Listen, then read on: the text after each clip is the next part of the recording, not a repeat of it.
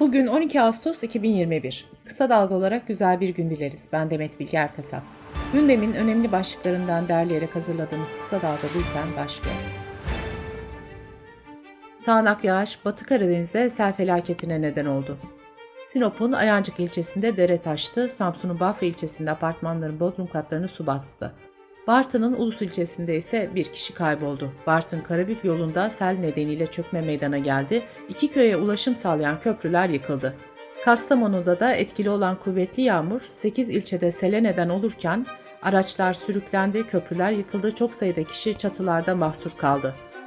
Kastamonu Valiliğinden yapılan açıklamada ilçedeki hidroelektrik santralinin patladığı yönündeki iddialar yalanlandı.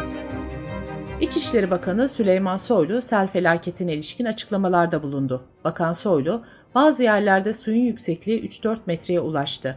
Yağış miktarının yer yer 300 kilogramı geçtiği ifade ediliyor. 100 kilogramın üstünü afet olarak değerlendiriyoruz dedi. Burdur'un Bucak ilçesine bağlı Çobanpınar köyünde ormanlık alanda dün yangın çıktı. Kısa sürede yayılan yangınla ilgili açıklama yapan Tarım ve Orman Bakanı Bekir Pakdemirli, Bucak yangını tehlikeli, yanan evler boşaltılan evler var ifadelerini kullandı. Dün öğleden sonra Manavgat'ta yeniden yangın çıktı. Muğla Köyceğiz'deki yangın ise dün 14. gününde bültenimiz yayına hazırlanırken devam ediyordu. Radyo Televizyon Üst Kurulu orman yangınlarına ilişkin yayınlarla ilgili KRT, Fox TV, Habertürk, Halk TV, Tele1 ve TR35'e oy çokluğuyla ceza verdi. Kanallara ceza verilmesinin nedenlerinden biri de Rütük'ün yangın döneminde kanallara yaptığı uyarı ile ilgili sansür değerlendirmelerini yayınlamaları. Rütük üyesi Okan Konuralp'in aktardığına göre canlı yayında bir muhabirin o kadar hızlı geliyor ki alevler kabus gibi ifadesini kullanması da ceza nedeni sayıldı. Rütük, CHP lideri Kılıçdaroğlu'nun ağır sansür altındayız açıklamalarını yorumla birlikte haberleştiren kanalları da cezalandırdı. Konuralp, yani doğrudan siyasilere de sansür uygulandı diye konuştu. Kararın alındığı toplantıya Rütük'ün CHP'li üyesi İlhan Taşçı'nın katılması engellendi.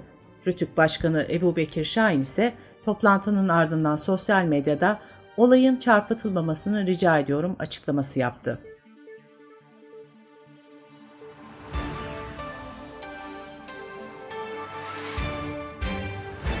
Ankara'da ağırlıklı olarak Suriyeli sığınmacıların yaşadığı Battal Gazi mahallesindeki bir parkta iki grup arasında belirlenemeyen bir nedenle önceki akşam tartışma çıktı. Kavgaya dönüşen gerilimde bıçakla yaralanan 18 yaşındaki Emirhan Yalçın hayatını kaybetti. Ankara Valinin açıklamasında yabancı uyruklu iki kişinin tutuklandığı belirtildi. Bu arada sosyal medyada farklı yer ve zamanlarda çekilen görüntülerin Afgan sığınmacılara ve bugüne aitmiş gibi yayılması üzerine Ankara Cumhuriyet Başsavcılığı da soruşturma başlattı. İyi Parti Genel Başkanı Meral Akşener önceki gün Sivas'taki programında sözlü saldırıya uğradı. Mustafa Etiş isimli bir kişi Akşener'e millet aç diyorlar, gelsin o geçim sıkıntısı, çekene para vereyim, zekat vereyim, kendisi FETÖ'cüdür dedi. Akşener'in basın danışmanı Etiş hakkında dava açacaklarını duyurdu. Şanlıurfa'da AKP'li Akçakale Belediye Başkan Yardımcısı Navi Çokan, CHP'li siyasetçilere yönelik sarf ettiği bunlar asılmalı sözleri sonrası gelen tepkiler üzerine görevinden alındı. Yeniköy Termik Santrali'ne kömür sağlamak için Milas'ın Akbelen mevkiinde 740 dönümlük alandaki çam ağaçlarını kestirmek istemeyen köylülerin direnişi sürüyor. Sanatçı Tarkan ise yapılan eylemlere destek verirken ülkemizin dört bir yanında ormanlarımız katlediliyor. Rahat bırakın doğayı artık mesajı paylaştı. Ankara'da intihar eden Eda Nur Kaplan'a cinsel saldırıda bulunduğu iddiasıyla gözaltına alınan ancak daha sonra serbest bırakılan Yusuf Güzelyurt, savcılığın itirazı üzerine tutuklandı. Bültenimize COVID-19 haberleriyle devam ediyoruz. Sağlık Bakanı Fahrettin Koca aşılamada son verileri açıkladı. Buna göre 18 yaş üstünde 2 doz aşısını tamamlama oranı %50'nin üzerine çıktı. Yurt dışından Türkiye'ye gelen ve son 14 gün içinde Bangladeş, Brezilya, Güney Afrika, Hindistan, Nepal ve Sri Lanka'da bulunduğu anlaşılan yolcular belirlenen otellerde karantina altına alınacak. Havalimanı transfer ve otel masraflarını yolcular karşılayacak. Otellerin fiyatı kişi başı günlük 1600 lira olarak belirlendi. Vaka sayılarındaki artışta 7. sırada yer alan Konya'da kent merkezindeki Beyhekim Eğitim ve Araştırma Hastanesi ile Meram Devlet Hastanesi yeniden pandemi hastanesi ilan edildi. Bilim Kurulu üyesi Profesör Doktor Levent Akın, bulaşıcılığı ve öldürücülüğü çok yüksek varyantta karşılaşabiliriz. Pandemi şu anda aşısızların pandemisine döndü. Aşısız toplumlarda yeni varyant çıkma olasılığı vardır dedi. Almanya hükümeti koronavirüsün yayılmasını engellemek için kapalı mekanlara girişlerde aşılı olma, hastalığı atlatma ya da negatif test sonucu ibraz etme zorunluluğu öngören kuralları kabul etti. Bu önlemler Almanca baş harflerinden hareketle 3G kuralları olarak adlandırılıyor.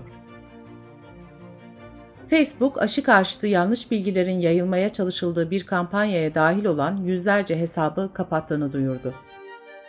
Kuzey Almanya'daki yetkililer bir Kızılaç hemşiresinin COVID-19 aşısı yaptırmak için gelenlere tuzlu su enjekte ettiğini belirledi. 9 bin kişi yeniden aşıya çağrıldı. Rusya'da bir günde 799 kişi COVID-19'dan öldü. Rusya'daki ölümler bu sayıyla beraber bir ayda 4 kez rekor seviyeye çıkmış oldu. Sırada ekonomi haberleri var. 700 bin kamu işçisinin zam görüşmelerinde anlaşma sağlandı.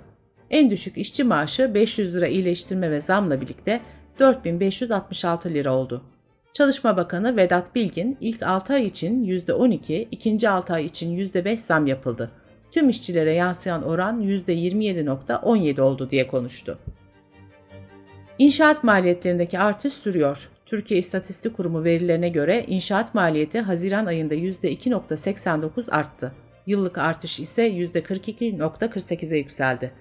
Malzeme fiyatlarındaki yıllık artış ise %50'nin üzerine çıkarak %53.70 oldu. Türkiye genelinde yaşanan kuraklık ve yangınlar arıcıları da olumsuz etkiledi. Yaklaşık 3 yıldır azalan bal rekoltesi bu yılda %10 düştü. Arıcılar her yıl yaşanan kayıplar nedeniyle ülkede bal üretiminin ciddi oranda azaldığını kaydetti. Batman Eğitim ve Araştırma Hastanesi'nde taşeron firmanın açtığı 29 kişilik iş ilanına 8973 kişi başvurdu. İşe alım için kura çekimi yapılacak. Fındık Tarım Satış Kooperatifleri Birliği'nin pazartesi günü yeni sezon fındık alımlarına başlayacağı açıklandı. Dış politika ve dünyadan gelişmelerle devam ediyoruz. ABD Başkanı Joe Biden salı günü Beyaz Saray'da yaptığı açıklamada Taliban'ın artık Afgan hükümetinin bir sorunu olduğunu söyledi. Biden, Afganlar şehirleri için artık kendileri savaşmak zorunda dedi. Washington Post'ta konuşan ABD'li istihbarat kaynakları ise Taliban'ın 30 ile 90 gün içinde Kabil'de ele geçirebileceğini hesapladıklarını aktardı. ABD Dışişleri Bakanlığı Sözcüsü Ned Price, Kabil Havalimanı'nın son derece önemli bir yer olduğunu belirterek, Türk ortaklarımızın burayı korumak konusunda istekli olmasından son derece memnunuz diye konuştu. Hollanda hükümeti Afganistan'da kötüleşen güvenlik durumu nedeniyle başvuruları kabul edilmeyen Afgan sığınmacıları sınır dışı etme kararını en az 6 ay erteledi. Akdeniz ülkelerinde orman yangınları ile mücadele devam ediyor. Cezayir'de 25'i asker olmak üzere en az 42 kişi hayatını kaybetti. Yunanistan'ın Mora Yarımadası'nda ise orman yangınları kontrolden çıkmış durumda. Yunanistan itfaiyesi 24 saat içinde 54 yeni orman yangınının daha çıktığını duyurdu. İtalya'da ise Sicilya ve Sardunya adalarında 40 derecenin üstünde seyreden sıcaklık nedeniyle ekipler en yüksek alarm seviyesine geçti. Yunanistan Başbakanı Mitsotakis, orman yangınlarında evlerini kaybedenlere 150 bin euroya kadar ödeme yapılacağını açıkladı. Okyanusların korunması için çalışan Oceans Asya kuruluşunun raporuna göre okyanuslarda yaklaşık 1.6 milyar maske yüzüyor. Maskelerin binlerce ton ek deniz kirliliğine yol açtığı belirtiliyor. Tek bir maskenin tamamen yok olmasının ise 450 yıl kadar süreceği ifade ediliyor. Bültenimizi kısa dalgadan bir öneriyle bitiriyoruz. Yeşim Özdemir Sinepod Podcast serisinde Cannes Film Festivali'ne katılan ve festivalden ödülle dönen yerli filmleri ve bu filmlerin yaratıcılarını anlatıyor, filmdeki oyuncularla konuşuyor. Kısa Dalga.net adresimizden ve podcast platformlarından dinleyebilirsiniz. Gözünüz kulağınız bizde olsun. Kısa Dalga Medya.